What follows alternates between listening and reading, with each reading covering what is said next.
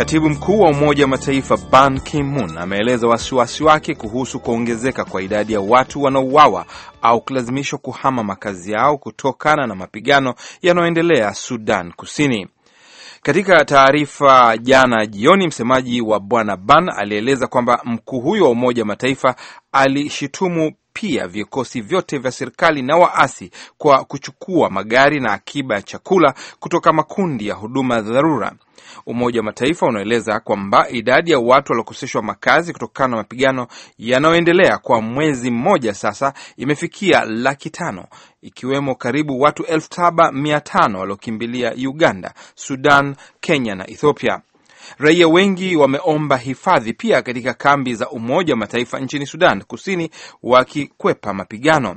Msemaji wa Umoja wa Mataifa mjini New York, Martin Nesirki, amesema idadi ya watu katika kambi ya Umoja wa Mataifa kwenye mji wa kaskazini wa Malakal imeongezeka kwa maradufu katika siku za hivi karibuni na kufikia elfu ishirini.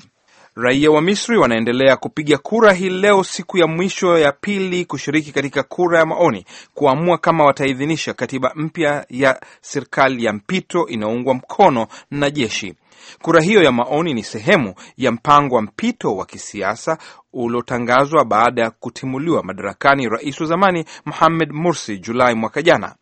Kama itapitishwa, kura ya maoni ya katiba itafuatiwa na uchaguzi mpya wa rais na wabunge. Maelfu kwa maelfu ya polisi na wanajeshi wamesambazwa kote nchini kuimarisha ulinzi, lakini ghasia baina ya wafuasi na wapinzani wa bwana Mursi zimesababisha takriban vifo vya watu wane nchini humo. Kundi la Muslim Brotherhood linaounga mkono Morsi limewahimiza Wamisri kususia zoezi hilo likidai kwamba kura ya maoni inakwenda kinyume na sheria ya nchi. Katibu mkuu wa Umoja wa Mataifa Ban Ki-moon amesema wafadhili wa kimataifa wameahidi zaidi ya dola bilioni mbili milioni mia nne kusaidia walioathirika na mapigano ya Siria. Bwana Ban alitoa tangazo hilo hii leo baada ya mkutano wa wafadhili mjini Kuwait, ikiwa ni sehemu ya juhudi za Umoja wa Mataifa kuchangisha kiwango cha juu kuwahi kukusanywa cha dola bilioni sita milioni mia tano mwaka huu kwa ajili ya Siria.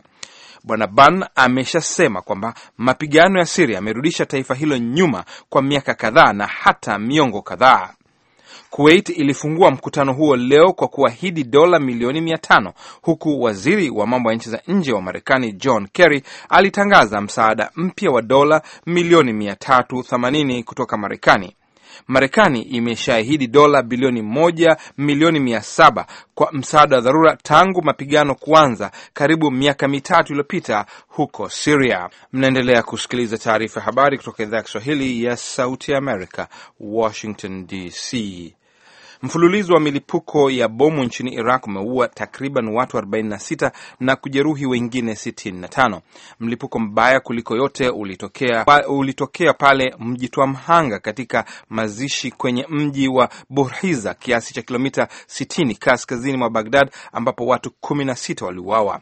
Katika mji mkuu Baghdad huko, takriban magari sita yalilipuka katika maeneo ya mazishi ya mji huo. Hakukuwa na madai ya moja kwa moja ya kuhusika na shambulio hilo. Mashambulizi hayo yalitokea huko Iraq, inasemekana haijawahi kutokea toka mwaka elfu mbili na nane wakati ambapo nchi ilikuwa katika kipindi cha mauaji ya katili ya kabila kati ya Wasuni na Washia.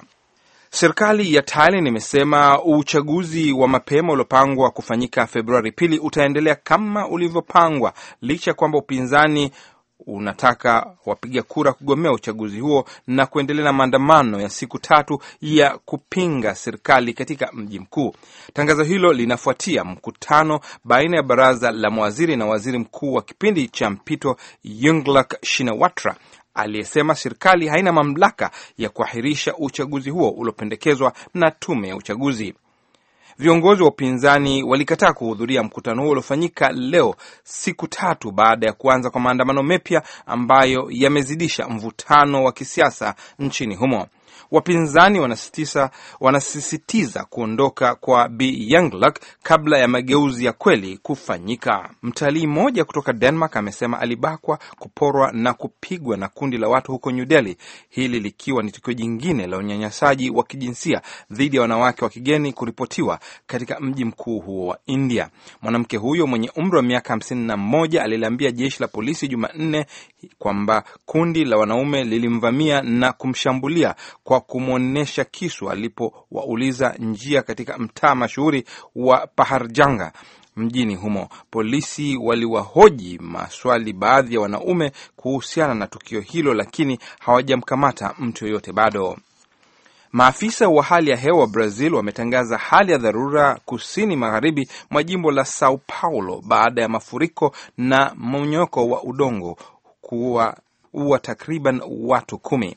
Maafisa wa serikali walisema jana zaidi ya watu mia tatu walilazimika kuhama nyumba zao kutoka Itakocha wakati mto Palimital ulipofurika kupindukia ukingo wake na kusababisha mafuriko katika makazi ya watu tofauti ambao walikimbia kuanzia Jumapili hadi Jumatatu kutokana na mvua kali. Takriban watu kumi hawajulikani walipo. Barabara za kuelekea mji huo zimeharibiwa kabisa na watu hawana maji wala umeme.